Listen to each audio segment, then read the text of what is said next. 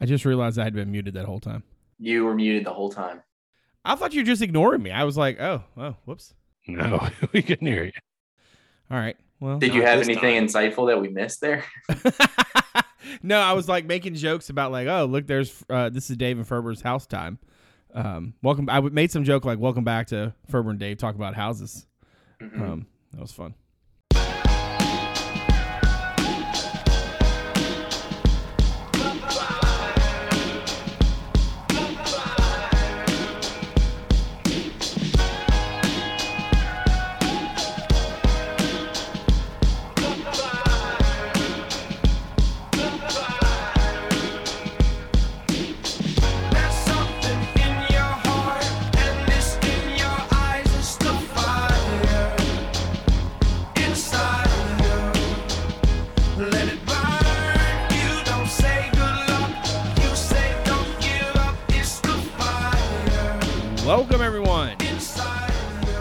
CavsCorner.com podcast, CavsCorner.com, your source for Virginia sports. I am Brad Franklin, publisher of CavsCorner.com, coming to you live from the Pleasure Franklin States in the West End of Richmond, where it is Thursday? Question mark. Thursday, August the fourth. Virginia has opened its fall training camp, um, which is the only reason we're recording on Thursday. Um, shout out to Carl who who messaged me on Twitter and was wondering where the podcast was. Uh, faithful listener and uh, much appreciated. All right, we are going to talk about said football camp opening and all kinds of fun things around that, including I believe that the fellas have some um, some some things to get off their chest in terms of some of the reaction that we've seen uh, in various places um, from from the fans. Uh, so we're uh, apparently that's going to happen. Um, before we get started, let's go around and introduce everybody. First in Fishersville, uh, board moderator du jour, David Spence is on the program. How's it going, my dude? You know, I've spent a lot of time on Twitter the past week, so not great. You know, I've seen some crazy stuff. Do y'all know Sam Blum has over 16,000 followers on Twitter?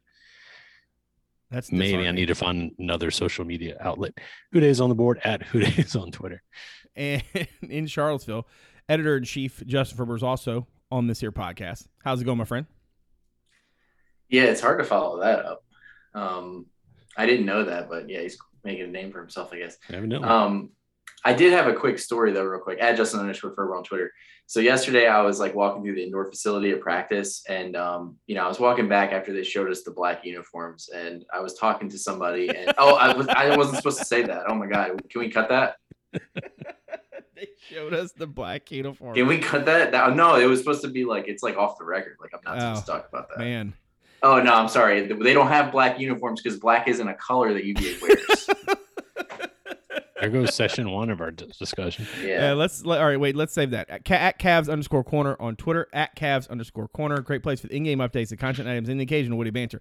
Also, Cavs corner now has an Instagram. It's Cavs. I, I'm sorry, it's Cavs two in, underscore corner. I don't know why that they was a wouldn't me- surprise yesterday when it was like you've been tagged on Instagram. You like that? Yeah, like, that's what? yeah. We, we're we're we're, we're uh, what's the dude say? Um, you know, brother, we're out there. We're mass communicating. Um, but no, like uh, I don't know why it got weird. And and even though I have Cavs Corner has a page on Facebook, which you should also like uh on on on the Facebook if you're still there. Um, I don't know why it, it like it got weird when I tried to set it up, and it was like, no, you can't have Cavs underscore corner. That's already taken. And then I would go to sign up, and it would be like, that's available. And I'm like, wait, what? It was just the strangest thing. So anyway, it's Cavs with two underscores in their corner. Um, that is not a great place for the in-game updates. Um, probably not the content items, but maybe some banter. I don't know. We'll see. Mostly just pictures that we take here, there, and everywhere. Pictures Um, of orange and blue uniforms without Orange and blue, no blacks. All right. Uh, do do we want to handle the the? I guess we should. Let's let's talk. Wait, no, no, no. Wait, I have a story to tell. I have a story to tell. Um, it, this is this is that part where I wish that I could have like a clean version of uh Big's uh, story to tell and just have the little little guitar in the background. Anyway, all right. Um, a how do I describe this? A a listener of the podcast who is who is connected to Virginia sports is the best way I think I can frame this calls me the other night. Wait, he technically texted me and then told me to call him, to which I did. All right. And he's like, I was listening to the podcast while you got while I was cutting grass, and you guys are talking about all ACC voting. And I'm like, yeah. He's like, you missed the the worst one, and I was like, what's the worst one? He was like, a few days before the voting, the kid from BC, the offensive lineman, tells Pete Thamel that he tore his ACL and he's not going to play. Several days later, he's voted first team All ACC. There's a guy on the All ACC team who everybody should have known was injured and isn't going to play, and he still made All ACC preseason first team. And I was So like, maybe it's not that important after all. so hashtag why are we all upset? No, but like, can you imagine telling? I mean, and like it was, it's out there, like on Pete Thamel's Twitter. You know, That's you can just- wild. But I mean, like, and no, and like nobody noticed, right? Now, full disclosure, I didn't notice, right? We didn't notice, right? yeah. If we had, we would have skewered the crap out of people because we were definitely in a skewering um, uh, mood last week. But I just thought that that was hysterical. That like here we are getting all bent out of shape about you know this and that whatever on the voting, and there's a dude who's literally not going to play, and it wasn't like he got hurt since the voting. No, no, he got hurt before. I would love to have been in the conversation when like the Boston College SID went to him and was like, "Hey, congrats, you made preseason All ACC." You're not going to play "What?" this season, but you have you you can be comforted by the idea that people thought you were going to have a good year. You're not going to have the good year, but they thought you were going to. All Mhm. right. So let's talk about the start of fall camp. Finally, you know, actual players on the actual field in actual formations and such. Even though technically speaking, I don't know if Ferber you really got to see, but so much actual football feels like you you got to see a lot of like individual stuff. I mean, Um, it wasn't like Broncos' first practice where it was like, I mean, we actually I think got a full practice that day, but like that was yeah, that was wild. Um, that was it wasn't like that where guys were like rolling on the ground and stuff. Yeah. The uh Broncos first practice. Man. I just remember like Kurt Benkert doing this drill where he had to like throw the ball and then run and then like do like roll on the ground like a you know like a Like barrel barrel roll, roll and then yeah. like get up and keep running. I was like, it looks really difficult. Like I will give them that, but I don't really know how this is gonna help them like win any games. Yeah.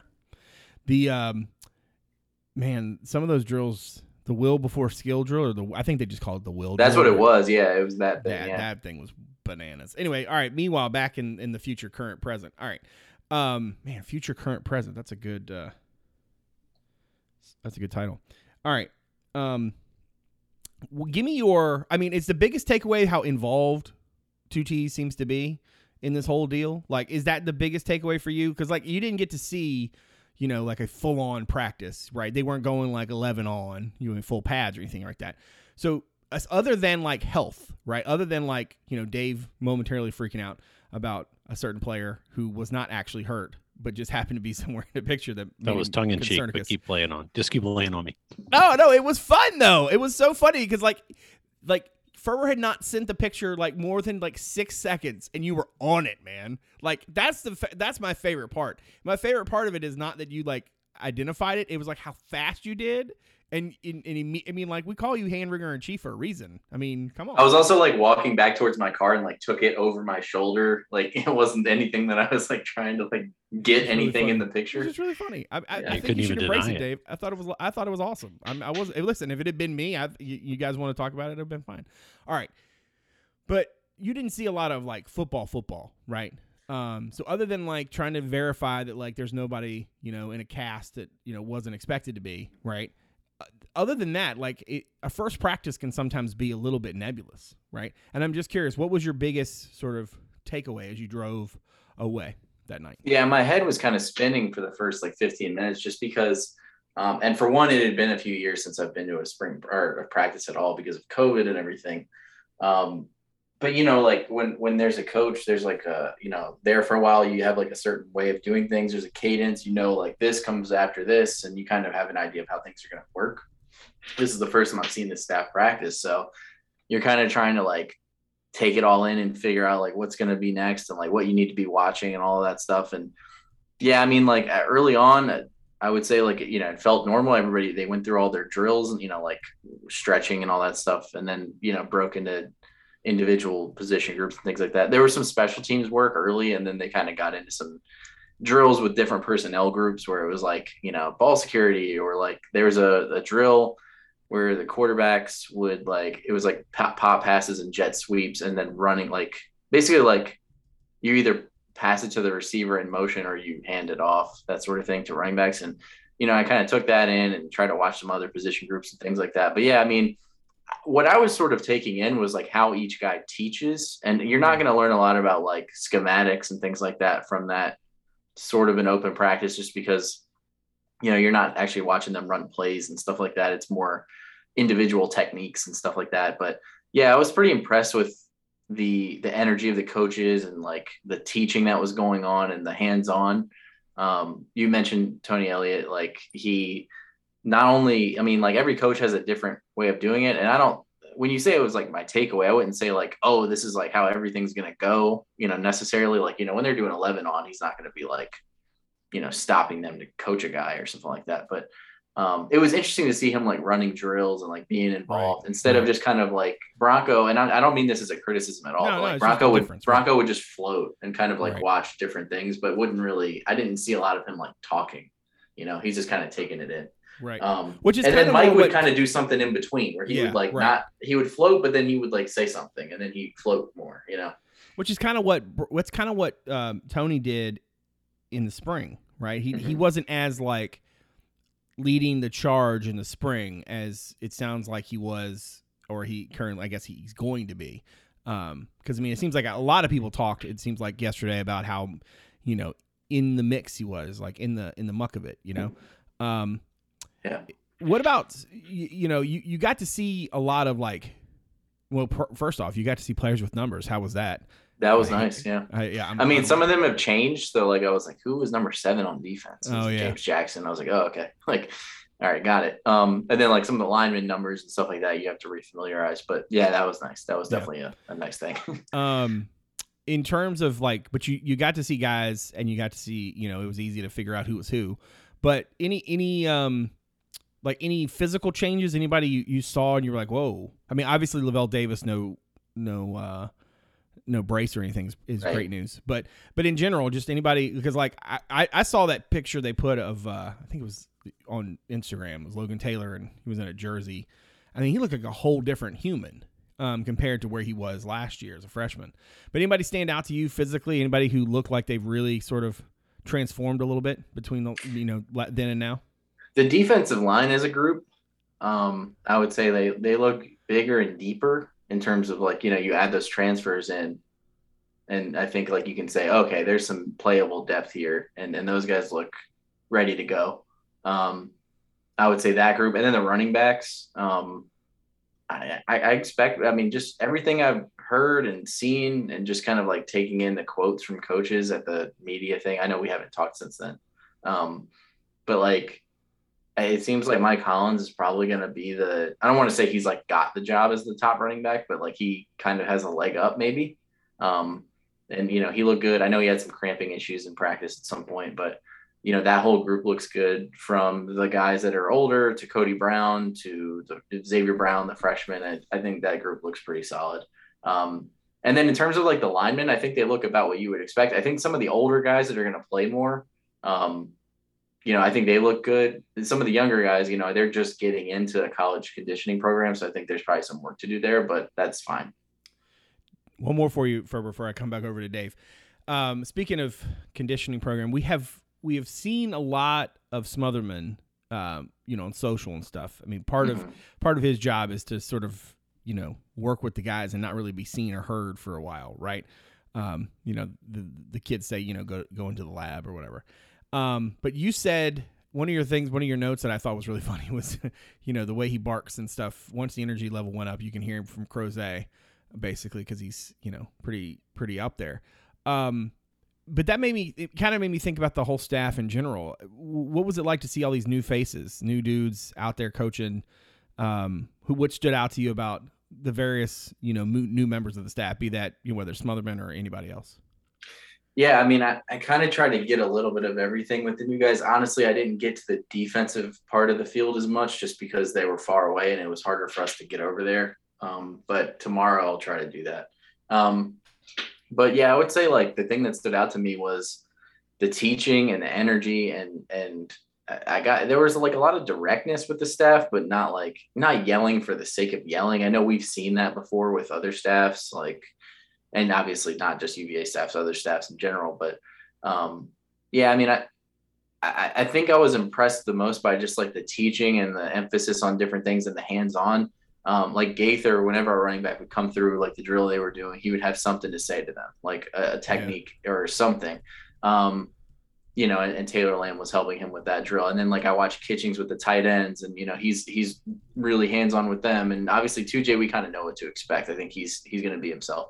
Um, Tony Elliott, obviously, like, and it's not just like Tony Elliott. Like you know, there was a lot of pictures with the the punching bag thing that he or like the the glove on the Yeah. stick. Uh-huh. and that was cool. Like, I mean, he's involved, but he was also like doing a lot of teaching and like returner drills and stuff like that about like, you know, watching the ball in flight and things like that.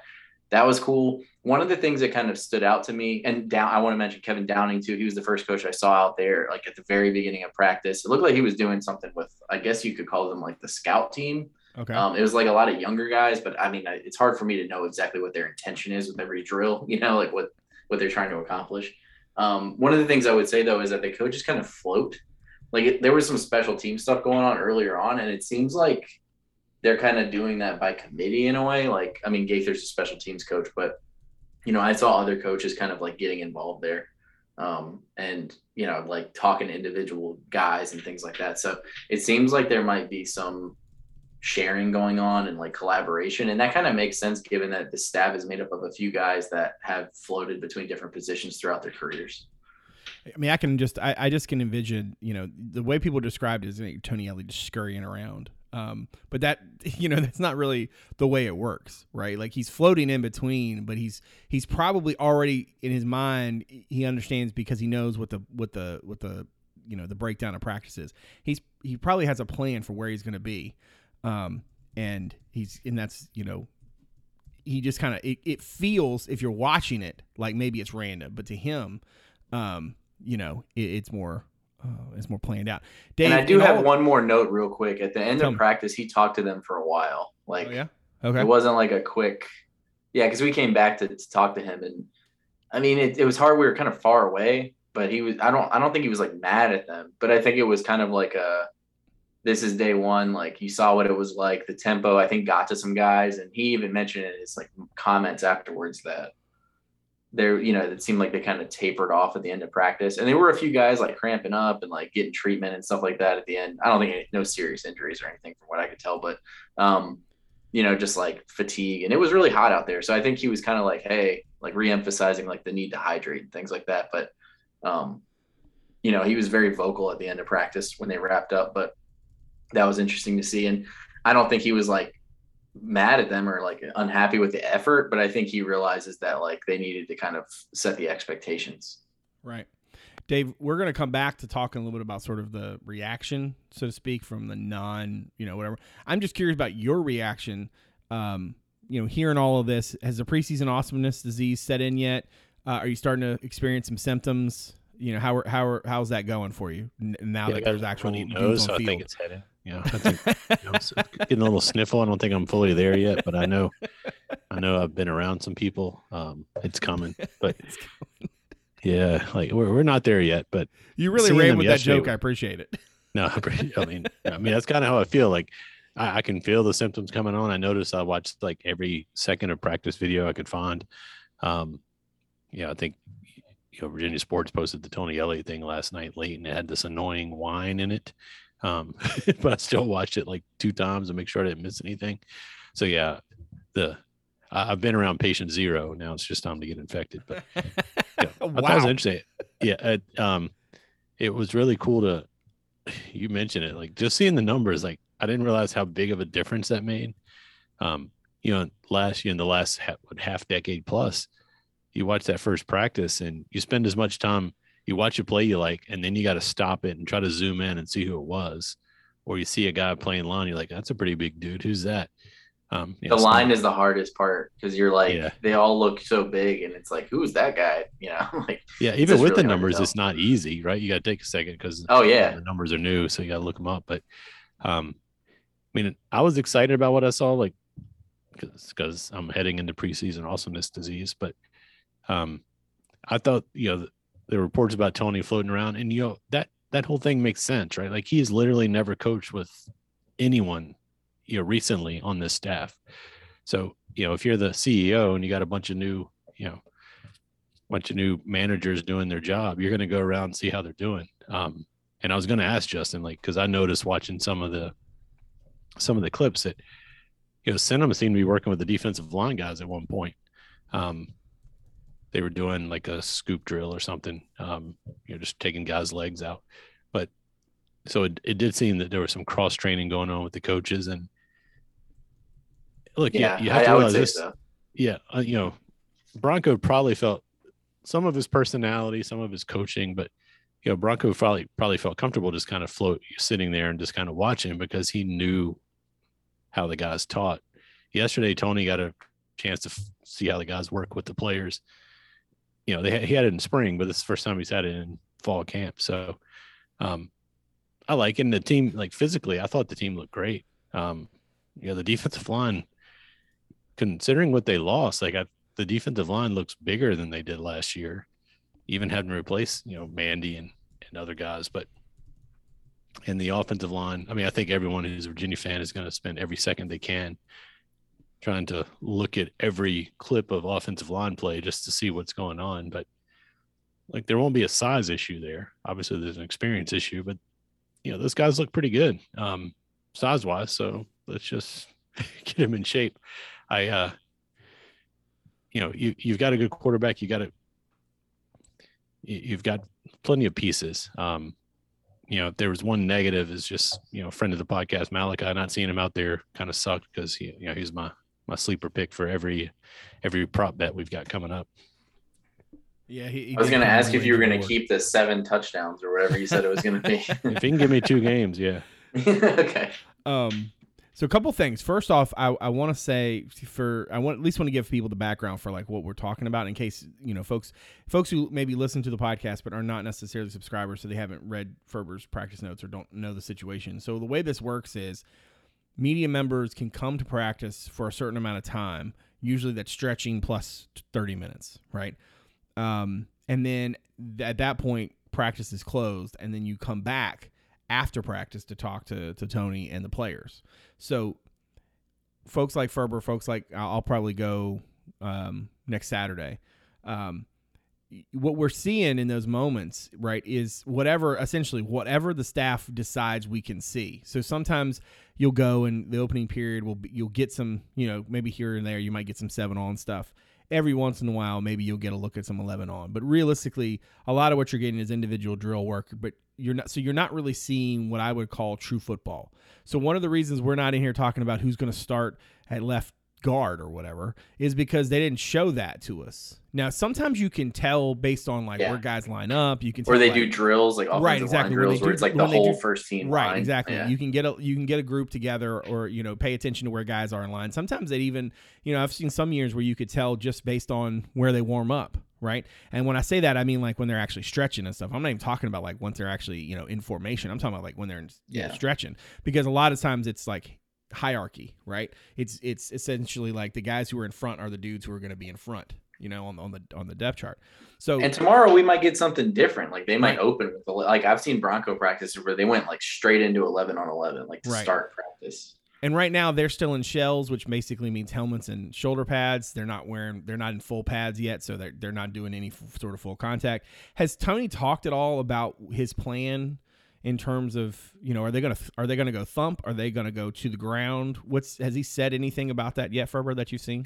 Nah, I don't think so. Okay. Um, I kind of asked um, John Rudzinski about tackling in the spring and just kind of like to see, you know, what he would say about it. And he didn't he didn't say a whole lot. He was just kind of like, yeah, it's a big emphasis, but he didn't say like we're gonna like tackle Gotcha. more Yeah. live. They you know, I can't like can- go full normally pads till next Tuesday. So Yeah. Well, that's what I was gonna say. Is they can't, you know, and the NC, you know, so basically like they're not allowed to go full pads until the certain number of practices. There's like acclimation days. right it's the whatever. acclimation Yeah. days right so they they're practicing every other day um i believe right now right and Nah, that's the they practiced it. They practice. they practice okay they're practicing every day so it's a certain number of practices um You just you can use them however you want. I think you just can't do like there's a certain there's a limit on like hours and things. So some teams like I, they used to do like two a days like back in the day. yeah Um, and then they kind of the I think practice got away half. from that. yeah But you can like choose when your off days are going to be, when your scrimmages are going to be, all that Right. stuff to kind of balance it out. And they ha- and then a lot of that comes from like this trainers and stuff too, like and you it's know worth what the noting load management is. Right. And it's also worth noting too that like for guys who maybe who aren't out there, right, for whatever reason, maybe you you sprung a giblet and you, you didn't get to go the first day, you still have to acclimate, right? So even if the rest of the team is in full pads, you started after them, then you got to you got to go through another practice without it.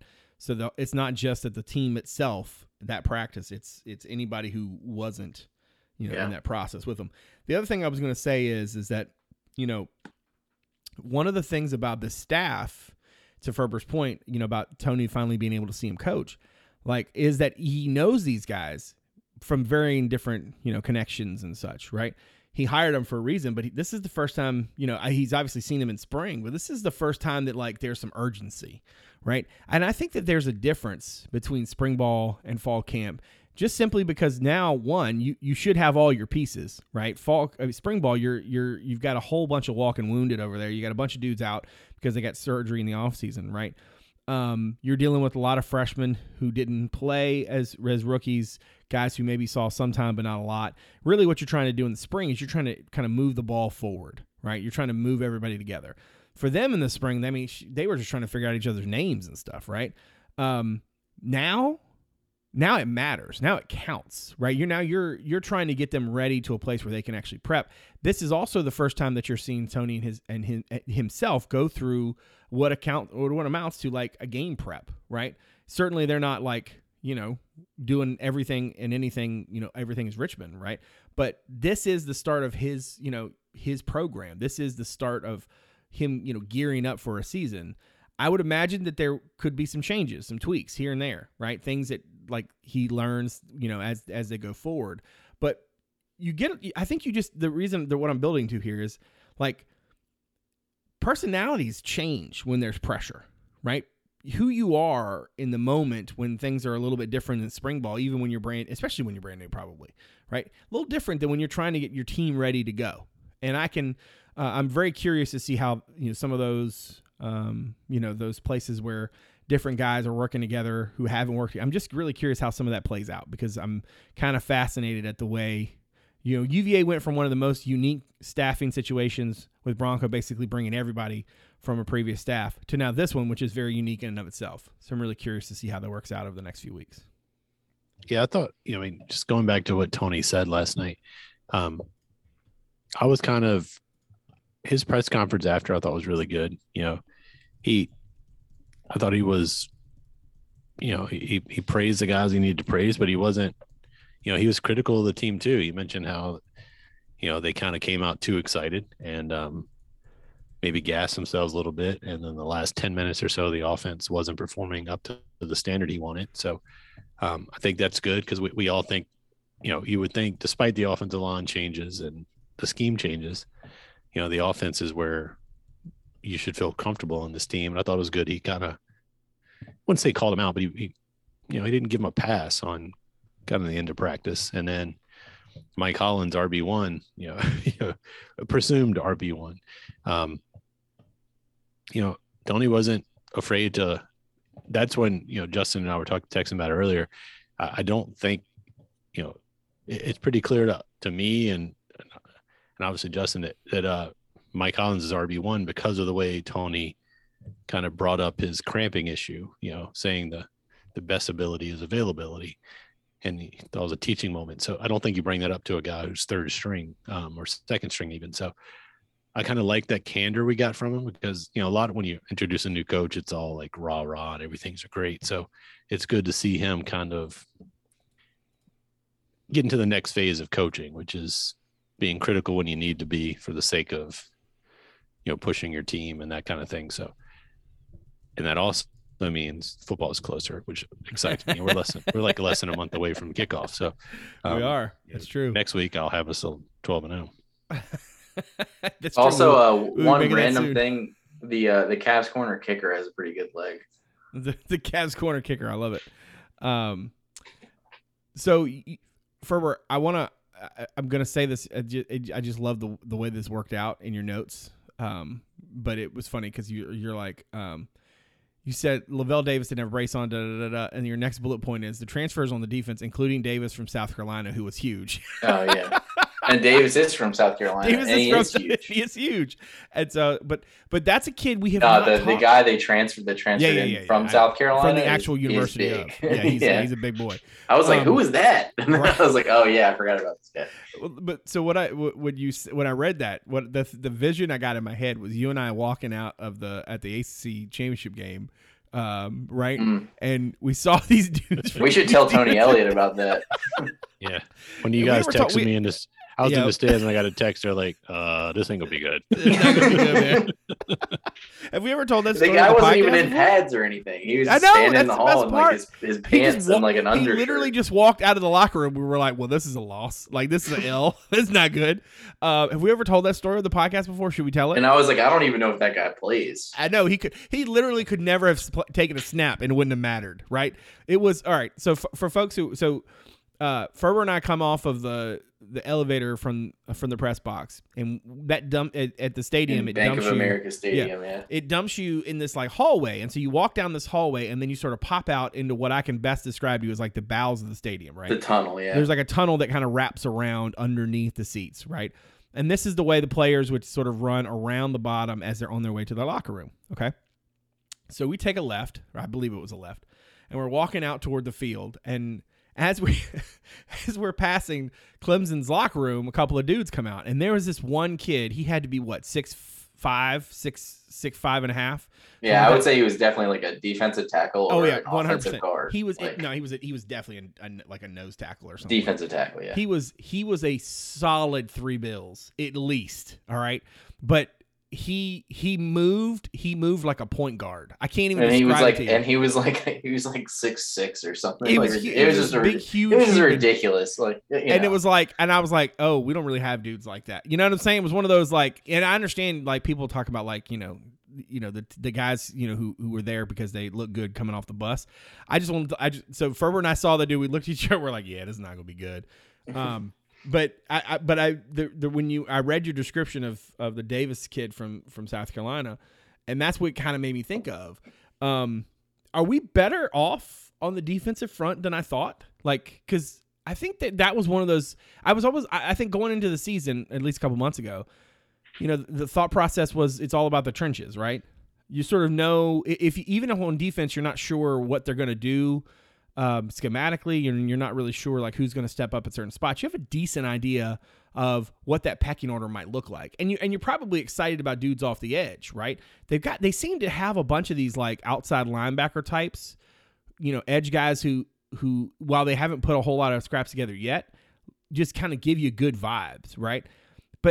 Maybe uh, maybe maybe maybe they're going to be better on the defensive front than I thought, and I'm not sure what you guys think about that, or if that's just the, the preseason awesomeness is he started to take me over too.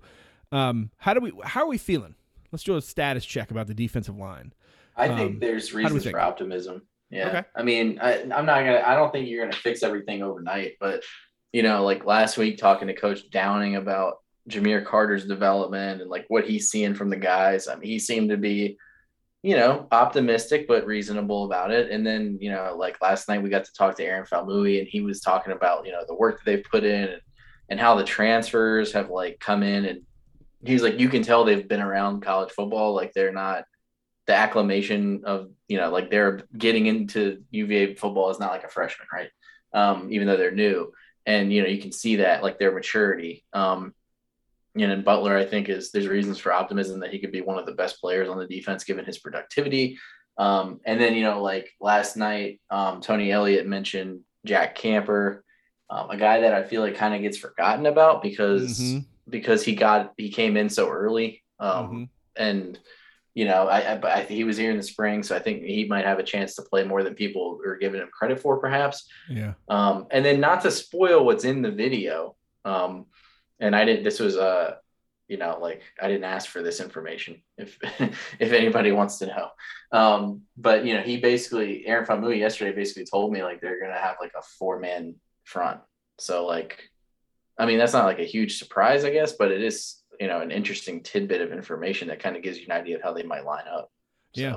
Well, and if nothing else, if it, it, it, it underscores, you know, sort of that they do have a plan. I think I think some people, and we're going to transition to basically um, the airing of grievances here in a few minutes.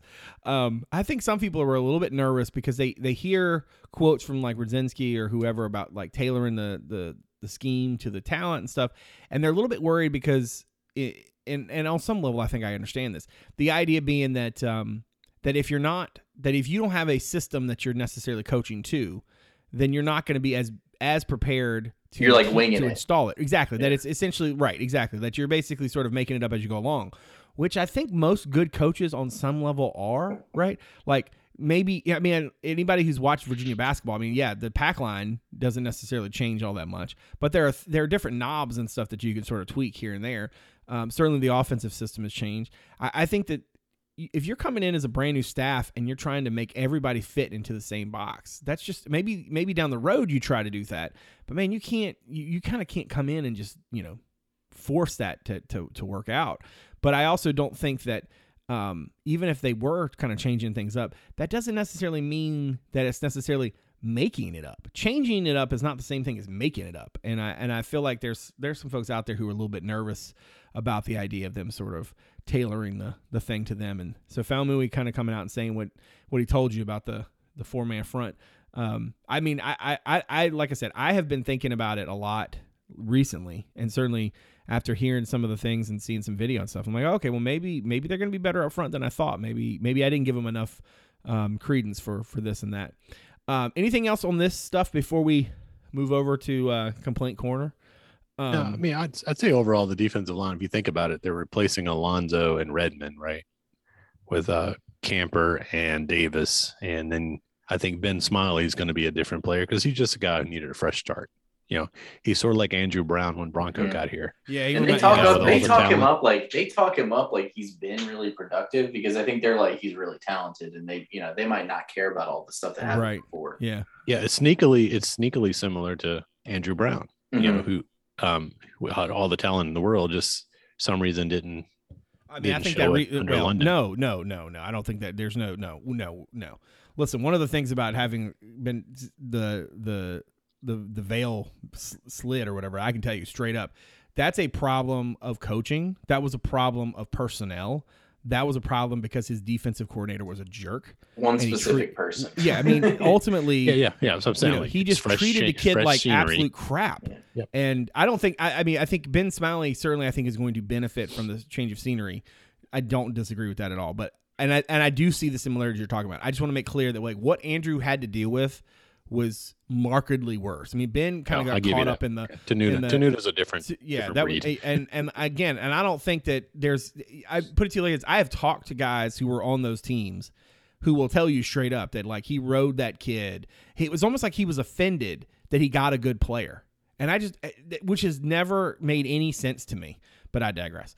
And Um, different people respond to different kinds of coaching. And I think, but but I think I think Dave's right that there are some parallels like Ben Smiley. Oh, yeah, I didn't sure. talk No, to him last sure. night, but Yeah. like he literally said like he considered quitting football. Andrew Brown said that like Bronco saved his saved career. his career. Yeah, he did. Yeah, Yeah, so I that's think there's some parallels. No, I agree. Yeah, and no, I- yeah. I mean, there, completely there's some people who might think Howell and Tenuta are similar. They're not, but you know, they, they they both have a common thread. Um, anyway, the uh, and then you look at guys like Diata and um, Sue. Like, I'm not never going to pronounce his name on a podcast. Uh. Thank you. Um, that's some good size, you know. And then you got Bryce Carter. Like, there's a lot of depth there. Um, and it, hopefully in a scheme that benefits them a little more you know, I mean, I feel bad because all of us were kind of excited about the three three five going into last season.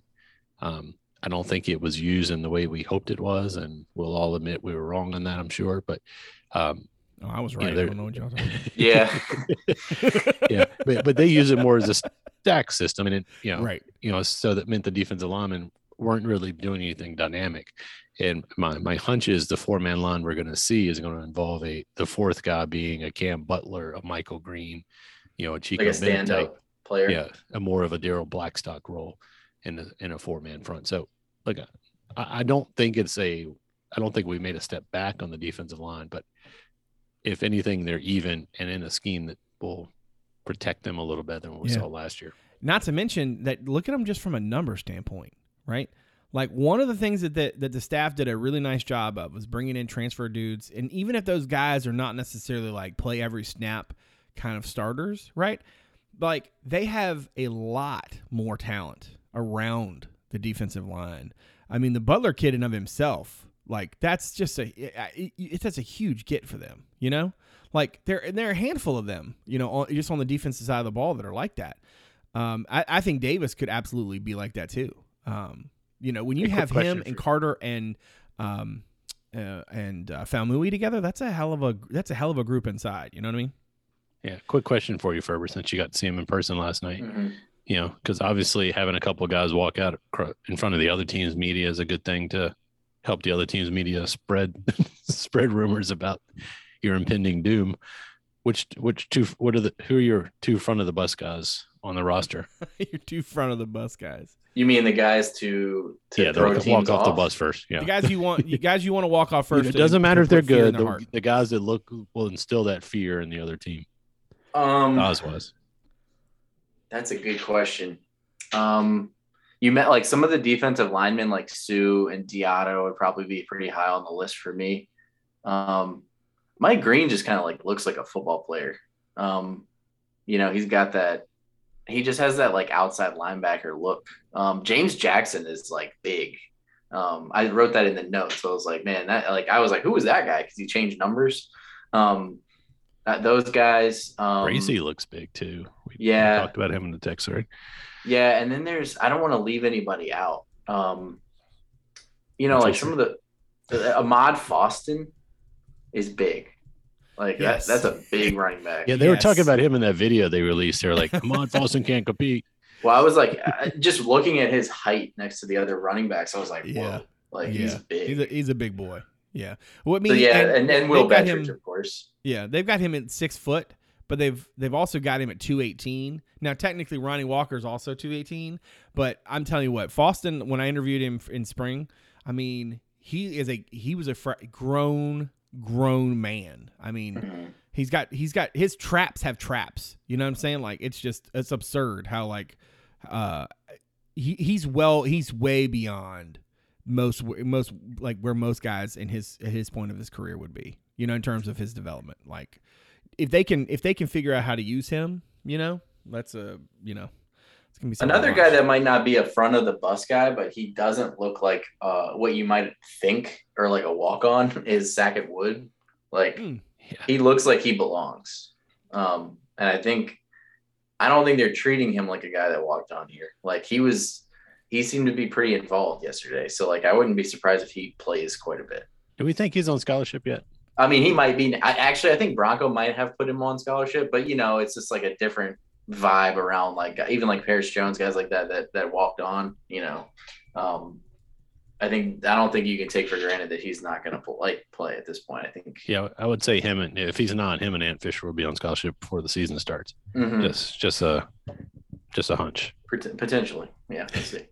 All right, let's get into the airing of grievances. We're 40 some minutes in. Uh, Dave, do you want me to give you the floor or do you want me to set you up? Um, I mean, I've got plenty to air. Well, all right, I'll, I'll, I'm sure I'll Justin does too. But I'll set it up like I'm this. Not going to be the the ringleader of the no, air. well, yeah, you you were you were you were chomping at the bit, so I was just I was playing that up. Um, so listen, I, I think there are times where where we have seen stuff that we've uh, you know, commented to each other about and then not really brought up on the pod and all this fun stuff. And I don't necessarily think that like, I don't necessarily think that like it's like over the line like egregious, but there's definitely been this like weird vibe the last like you know a couple months or so, and you, you would think that some of the folks, some of the fans I've seen out there, and Dave, tell me if this is where you are with it. Some of the stuff I've seen fans say, like, are they excited? Because like it, I- it's almost like they're looking for any reason they can to be not just pessimistic, but just be like, like almost like antagonistic about it. And I don't get that at all. Like, you know, oh, you know, they can't recruit. And I'm like, what are we talking about? Like, did anybody really think that like Tony Elliott was going to ride in on like a white horse and the minute that he like touched down in Charlottesville, like they were going to have a Clemson sized program? Clearly, with, people like- did think that because if they did, like you said, that was then you played yourself. Like, what are you talking about? But anyway, that's kind of where I am with it, Dave. Is that I just see a lot of people out there who are whose either their expectations are just wildly off base, or two, they're just looking for things to be like frustrated about, and I don't get it at all. Well, yeah, I mean, I, th- I think that's where I am, and it's you know, if there's always been a complaint of mine, it's that you know, Virginia basketball has fervent fans, right? They'll strike you if you like say anything bad about the program, and we've talked about this before. But football wise, it's always seemed on Twitter, especially, Virginia fans are more apt to like joke on themselves than they are to defend the program, right? And for a little while, that seemed to go away. And if anything, it's not back now. It's actually kind of switched where, like, there's this. Uh, it's I'd say the last month, it's been really bad. It's been just this negativity, complaining. You know, it from everything from talking about uniforms and not enough social media content to complaining about recruiting results. Um, I don't get it. Like it's it's self perpetuating. Like it, you know, if you if you're not happy with where the program is right now, like look, you have a right. You know, maybe you want to be somewhere else. You know, there's a way you can fix that. There's a booster club you can donate a lot of money to. Um, but it, it's just it's mind boggling to me because I, I don't like where was all this fervent support when they were winning, right? Like, what do I need to hear the complaining now? Um, look, look, look, I guess there's there's three phases of it, right? There's the recruiting angle, like, and a lot of the recruiting stuff. I I think, like, I'll just there's two two offers that haven't gone out that seem to be driving everyone Yeah. crazy. I think that we've like I think people are so mad about that that they're like they're like mad about other stuff because of that. Yeah. And I'm not, I'm giving I think that's the origin. I think it's the Zahir offer, right? That's the one. And I've mentioned in the, on a podcast months ago, because it doesn't make sense that it's not there, but I'm not, not on the ground. Um, and I, I know other people have said this, so it's not original thought, but you know, Tony Elliott has some Bronco in him, right? He's an engineer. He's going to think culture is important to him. Um, he's not going to just offer people he hasn't met. So it's going to be a little different until he gets his feet wet and gets in here. Like it feels like Virginia fans forget that unlike Virginia Tech, who for the past two years is trying to get rid of their coach and going through like just bagging on themselves, you know, they kind of gotten to where Virginia fans had, where Virginia Tech fans were more likely to, outside of busing on UVA, joke on themselves about choking and all the stuff and needing to make changes. They are kind of building up to this, and they've got Prime there, and Virginia fans are acting like Virginia Tech's out there with a top ten class. Like Yeah. Virginia Tech's like 37th or 38th in rivals. The only difference is three or four guys, basically. Not quite, not they don't have four stars. You know, they basically have the exact same class as Virginia with just three or four more guys. A few of those who aren't in the state of Virginia anyway. So if that's your argument, you know, if that's your crux of your argument, I think you need to dig a little deeper because that's not it. And That you know, a different different thing and then you know you add that i don't know the whole thing is weird i don't get it It- Yeah. it seems like no matter what comes out there's complaints whether Yeah. it's the uniform filter you know the uniforms like this absurd like obsession with black uniforms and white shoes like get it if you want white shoes great get them black uniforms i'm sure you guys have opinions on that this doesn't this isn't Yeah, we do. 2005 um and then as much as like people complaining about energy and videos. Like come on guys. Like literally coach elliott said the team came out too pumped yesterday. They couldn't Yeah. make it to the end of practice. This reminds me, So, you know what it reminds me out. Of? What it reminds me of is that like sometimes you'll be in like JPJ, it'll just be rocking, and the people at home will be like, "It sounds dead," and I'm like, "Well, that's because you're relying Yeah. on a microphone, right?" That's Like, a good and- point. and I, and I hate to be the bearer of bad news, guys, but like the way you hear the game at home has nothing to do with the way the game actually is played. Um, like the players are not be like, yeah, you know, it was really loud in there, but I think the people at home couldn't hear it so well, so that's why you know I didn't get nervous. Like that's not how this works, right? yeah. And also, like, I mean, it doesn't even have to be great, but it's like, you know, be- I'll be at the game and see those tweets and I'll be like, it's not bad. It's not like a bad atmosphere. You Yeah. know, like, Exactly. And what what what I understand and, and like I get it, right? So you're you're you're watching video from practice, you know. Um you're used to practices on the turf field where if they were outside or inside and the music was on, it sounded louder. You know why? Because there's a building, right? Now there's an open that that, that entire side is open, right? So everything doesn't echo the same way. But what I was thinking about Dave as you were talking was like, you know, I, I get I, I get people you know are like I, I think ultimately people have their own preconceived notions. And I think one of the things about Tony is to your point you know Bronco was a, it- you know they they're similar in some ways you know engineer this and that kind of thing. The thing about Tony that's different though is he's not stubborn right? I think he is mindful and he is certainly purposeful but he's not stubborn. If there's a kid that that that he thought right, deserved to get an offer, he would, I believe, offer the kid even if he had not offered the kid for a certain amount of time. He's not going to just stop, not do it because he just said he wasn't going to, right? Bronco, I could 100% believe that that's a thing he would do, right? Bronco and them used to put these kids in these spots where they'd be like, um, well, you're you're going to commit to us in 24 hours, right? And I'm not really into, and I don't think we probably should wait, you know, wade into like airing some of the stuff we've heard you know, here and there. But I do think it's it's fair to say like there were definitely times where they put hard sells on kids that they shouldn't have put, and that cost them recruitments, right? It absolutely cost them commitments over time. Guys that they thought should just commit to them because they were Virginia and they had offered, and why are they not just saying yes, right? And so they put these kids on these time frames. Kids were like, "No, I'm not going to do that," and then kids took their their business elsewhere, right? Like this idea that like the staff is going to be stubborn about kids they haven't offered or whatever. I just don't. That's just not realistic. Not not this staff. The old one maybe that I could see. This one I just I can't get it. If they thought the if they thought kid X or kid Y was good enough, they would offer them. Not and, and it didn't matter, right? Um, and I feel like for some folks, it does is like a preconceived sort of like. Um, I don't want to say like folks are like worried that like he's not the right fit or anything like that, but it does certainly fit with this like people tend to they, they do seem at times lately to want to have the negative point of view on things and so like they're hell bent on it and it doesn't matter what the facts and the reality says you know like if you look at virginia's recruiting class it's not like you know you want to print it on t-shirts right virginia's had some classes like that. How'd that work out right? Um but it's also not like i mean it's not ter- you know it's not something to be all frustrated about. Um, you know, they've moved the needle in state. They're it's you know they don't get the bump of a new staff when the new coach is not someone who has won before, right? He you don't have the piece of like here's a person who is connected to these high schools and therefore he's coming home and now he, you know all the whatever. Not to mention that the in-state recruiting. I mean, it, there were a lot of pro- there were a lot of holes that had to be you know potholes that had to be filled before you can drive that road. So I don't know, man. I just, I'm not really sure where the expectations are, but I feel like um, if if folks could just sort of put that stuff to the side and just like focus on what's actually real, there's there's plenty of stuff to be excited about. There's just there just is.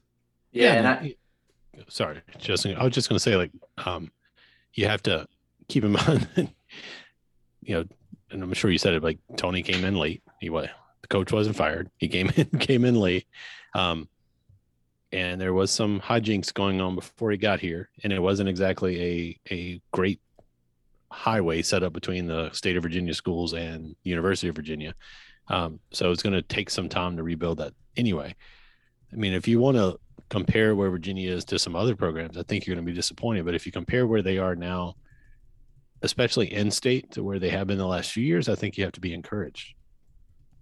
Yeah, and, and my thing is like I think part of the there's a few things at play. I think Dave hit on a bunch of them. I think another thing that people get I've heard a lot of criticism is like the offer lists of their commits.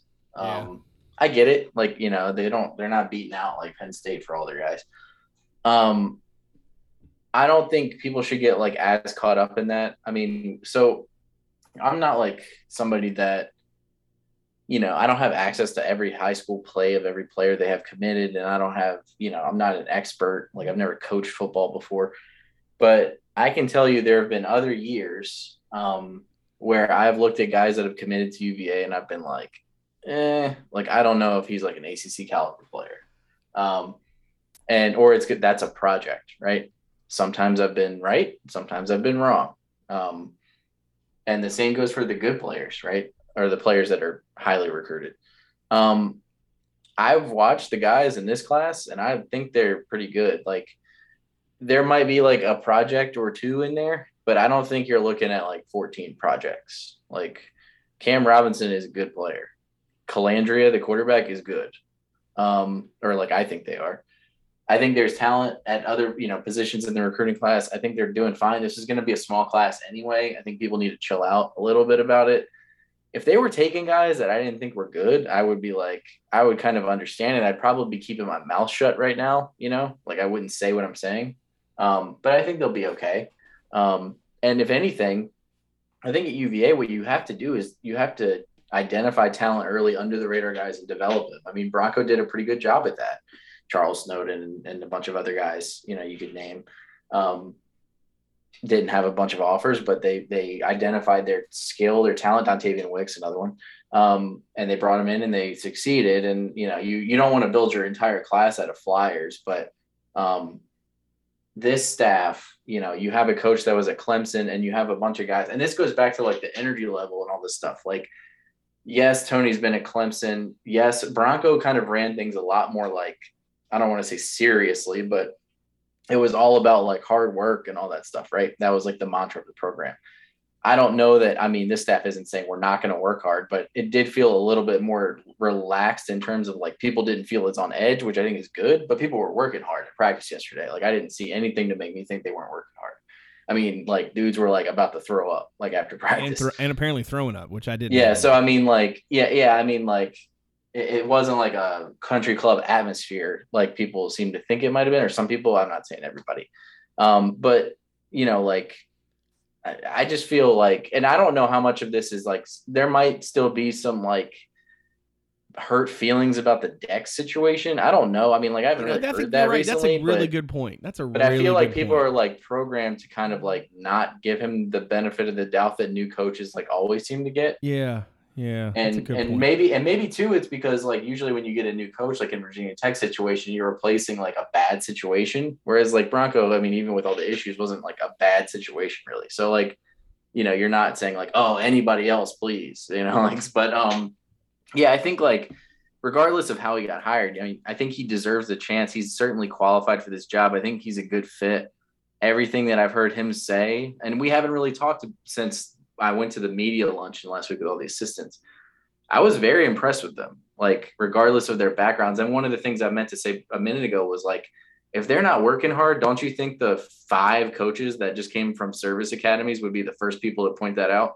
Like, yeah, that's a good point. like they're gonna know, you know what I mean? Like, um, and and those guys also like can identify talent and find under the radar players and stuff like that. So I'm not saying like I'm not saying there's no reason to not be happy about something. Like I, I'm I'm not gonna I take pride in like not sugarcoating things if they're bad, but they haven't played a game yet. They're gonna be judged on what happens on the field. And I do before we get to the preseason predictions, I do want to say like yes, they have some advantageous things in their favor this year. Um, with the quarterback coming back and skill guys and the schedule and all that. I think they have a chance to be pretty good or at least like competitive. Um, if they're average because of the scheme changes and maybe a couple things don't go the way that we think, that's like a new coach, a first year coach should kind of get that expectation, right? Um, especially at a place like Virginia where you don't have all the advantages. So I hope that people aren't like expecting the moon and like he gets blamed. Like if they go like six and six, for example, because you know like defense doesn't come along as quickly as we hope or whatever. I hope that they're not people aren't just like already out on the coach because they didn't win nine games, um, which is not really a realistic expectation that UVA fans seem to have anyway. So yeah, I'm a little weird. It's just kind of like a weird vibe among some of the fans recently. It's not Yeah. like it's not like everybody's like pissed off, like fire him, but like I feel like people are just like out to like get annoyed about stuff. I'm I'm just hoping it's the July, like you know, yeah, it could just the be the off season malaise, you know. And I mean, Like- like, and realistically, like, let's not, let's not, let's not kid ourselves, right? Like, the world in some ways is still kind of a hard place to be right now, right? There's a whole lot going on. There's, you know, stuff. that- You know, there's a lot going on, right? So, like, it might just be something that's not even really related to all this. You know, it's just there's a lot of like, I don't, for lack of a better animosity in the air anyway, right? People are just sort of like fed up in a lot of ways. Um, some of that, Yeah, for the record, six wins would be like the record for a first year Virginia coach. yeah, and that's what I mean. Like I feel like people are like the way that this year sets up, people are conditioned to and I even said it before that like, you know, earlier in the offseason, like they're set up to have a chance to be good if things fall into place. But I don't think you can just be like, if they don't win eight games, he's a bad coach. Like Yeah. Um, and also, like, I think part of the, the core of the issue here is that people, with all the recruiting stuff and everything else that's going on, is people seem to think he doesn't get it or like he doesn't understand like the gravity of the position or like and, and his staff and the UVA support staff.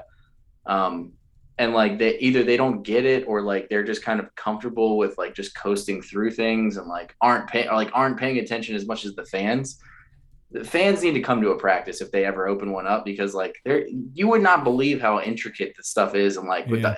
the, everything from like which what periods you're going to do first to you know like who's where and like what coaches are where and where they're going to be on the actual fields. And then the hydration breaks and then like monitoring players hydration. And then this guy got nicked up. Like how does the coach find out about like do you know how much stuff you have to know? Like black uniforms and like how many tweets they send out during the cookout are pretty far down the list. Yeah, and, and I mean- those things don't make Alabama good.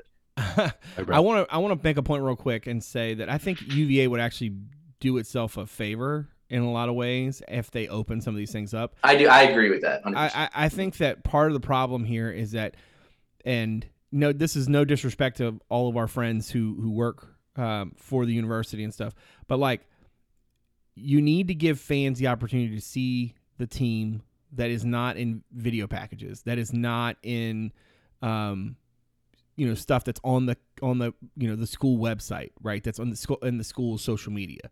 You need to give them a chance to see their own stuff, right? Um, I, I know that they that there's a lot of thought process into like how to improve the fan experience and stuff at Scott Stadium, we have certainly talked about that here on this very program. But I but one of the things I think that's missing is making the connection between the fans and the team before they ever come out of the tunnel, right? I'm not saying you got to open up every practice, and I know coaches are paranoid as hell when it comes to like how many people are going to watch us and da da da da. da. But even if you had a period or two that were open where fans could come if they wanted to, right? Some of them won't be able to. ticket to, holders. you know. But yes, or it's you like, do or it's like you just you you do what they do with the media to some extent. I don't think they do this on purpose necessarily, but like, you know, if you don't want people to see something specific, then don't show it. Like, And I and I get that like coaches will be like, "Oh, but I don't want to be hamstrung." You know what I mean? Like I Mm-hmm. Yeah, I get, get that. it. But but the bottom line to me is is that UVA could do more here to all kind NFL of- practices are open, and, and teams still find ways to score points. Like, Yeah, yeah. you know what I mean? That's yeah, fair. I mean, but that's up. That's something you simply you could like. I was joking, but you know, you want to sell more season tickets. Say, hey, season ticket holders, you get to come to X Two number of practices. practices. Yeah. in No, I got you. the. I, and I understand the logistical challenge of that because of sort of what's going on and where you're putting But people. they're not going to show up. That's the thing. You just got to that's open. that's the, that's the bottom line, and uh, honestly, I think that's the reason they don't do it because they are afraid of what it says about the program if only a smattering of people are there lined up on the hill or whatever. Um, because that was the way the, the last open practices, the last ones that existed, that was the way it was. You had to Oh, smattering of 100%. fans, but like even that, but like those. The thing is, is that those people who sit on the hill, that little. Not, when I say hill, I don't mean like you know it's Scott Stadium Hill. I mean like the little embankment on the side of the field at- at McCue that will soon be getting torn apart. Well, yeah, Um, it's not even really there anymore. Right. but like that the the folks who sat there in the sun and watched those practices, like they're your acolytes, man. They're the ones who go out in the public and sing your praises and talk about how great you are because they saw some interaction that, you know, nobody from Virginia sports had a camera on. Nobody from the media had a camera on between a coach and a player or a player and a player and that made them feel more connected to the school that they pull for right? And the more often you can make those things available to people, the better it is. And I understand, I understand the idea of you know you make your own content, you put. I get it. I trust me, I do. I'm just saying that like you really could help yourself out. For, uh, on a certain on a certain level, if you allowed folks to see it for themselves, uh, Yeah. at least in some way, shape, or form. Yeah, I mean, just kind of put a bow on all this criticism and why why it's just head scratching to me is, mean, not not to rehash the timeline, but you know, Elliott got hired in what mid December, early December, um, you know, and then Bronco is still coaching the team, right? So at that point, when when Tony Elliott becomes head coach, he gets announced. What's his number one focus? It's Brennan Armstrong and the rest of the dudes in the portal yeah, trying to get them out, right? and then it's keeping the class you already have committed going through that and seeing if you know making sure you want to keep them and keeping them because early signing day and you know whatever. And then it's realizing oh crap we need a we need a you know buttload of linemen. So then he immediately has to focus on shoring up the offensive line adding some depth to the defensive line and replacing what he lost. So they brought in what six between his hiring and february signing day six offensive linemen if i'm correct five freshmen, one grad transfer, right? Something like that. Um, yeah. And then Yeah, one freshman, that didn't freshmen, go. and, and so seven because you have Hollensteiner who ultimately decided to give up football. Um, Flores, Hollensteiner, and then the five freshmen all got signed in that. You know, all committed, came on board. Plus, you got Akire, Cam Butler, Jack Camper. Um, they did some work, right? So it, 2023 wasn't his focus during that two months. His focus was getting this team decent. Um, and then you know got Brennan to stay, which like y'all can say Brennan ultimately decided to stay on his own. That Ellie had to sell him. So that's his focus. And you turn to 2023, which Virginia wasn't exactly off to a rousing start to start with. Didn't have a lot of guys committed. Um, the one they did had, you know, left pretty quickly. And then making inroads. And in in Elliott's defense, he wasn't recruiting very many guys on Virginia's radar at Clemson, right? Right. yeah. So it's not like he could go, oh, let me go up and talk to so and so at, Highland Springs. We're recruiting him at Clemson. Well, that dude's a five star. He's not coming to Virginia or whatever. Um, so look, I, I think you've got to you got to give the guy some rope. The only people complaining about it are Virginia fans. Everyone else on the you know I've heard Yeah, everybody else is like he's media- doing fine. yeah say like yeah, he's just got work to do right not meaning work to do this year work to do in the future and you know if we're in the same position next august you know with the 2024 class i think you can scratch your head but the unnecessary and no one's noticing it until you as virginia fans complain about it on twitter. I don't get it. On your message boards whatever. If you behind a paywall now is not safe as people on a board behind a paywall. Like Message board They- geniuses does great work. they do. Um, and we haven't even gotten into the whole cookout fiasco, fiasco. Like, if you don't understand the point of the cookout, and you think it's a big recruiting event, take five seconds, search Clemson cookout, go to the first YouTube video, and you'll realize what they're about. What I laughed so hard when you sent me that. I, it was like literally mission statement of that of that thing was like in the first 15 seconds of the video. It's like, It's like this it's is for the guys that are already committed. Like, Yeah. This is a all-in cookout. We'll have a couple of recruits there, but this is about com- getting everyone who's committed to lock in. It's called the all-in cookout. That's what it was at Clemson. That's what it clearly going to be here.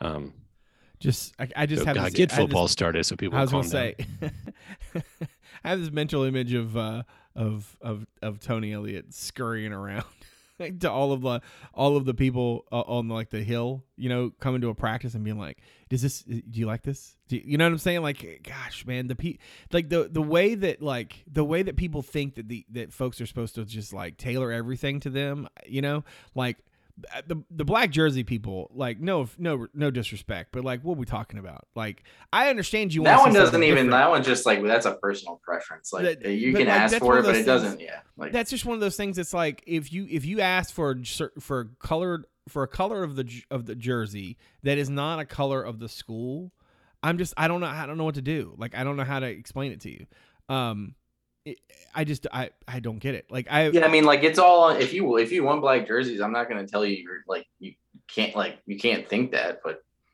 You i mean like real, real if you're like waiting been- for them to roll it out, you're gonna keep waiting. Like- I have been a fan of UVA my whole life, right? And never a single time have I thought to myself, "Self, I would really love to see him in black." No, no, like Black never and navy once. blue are No.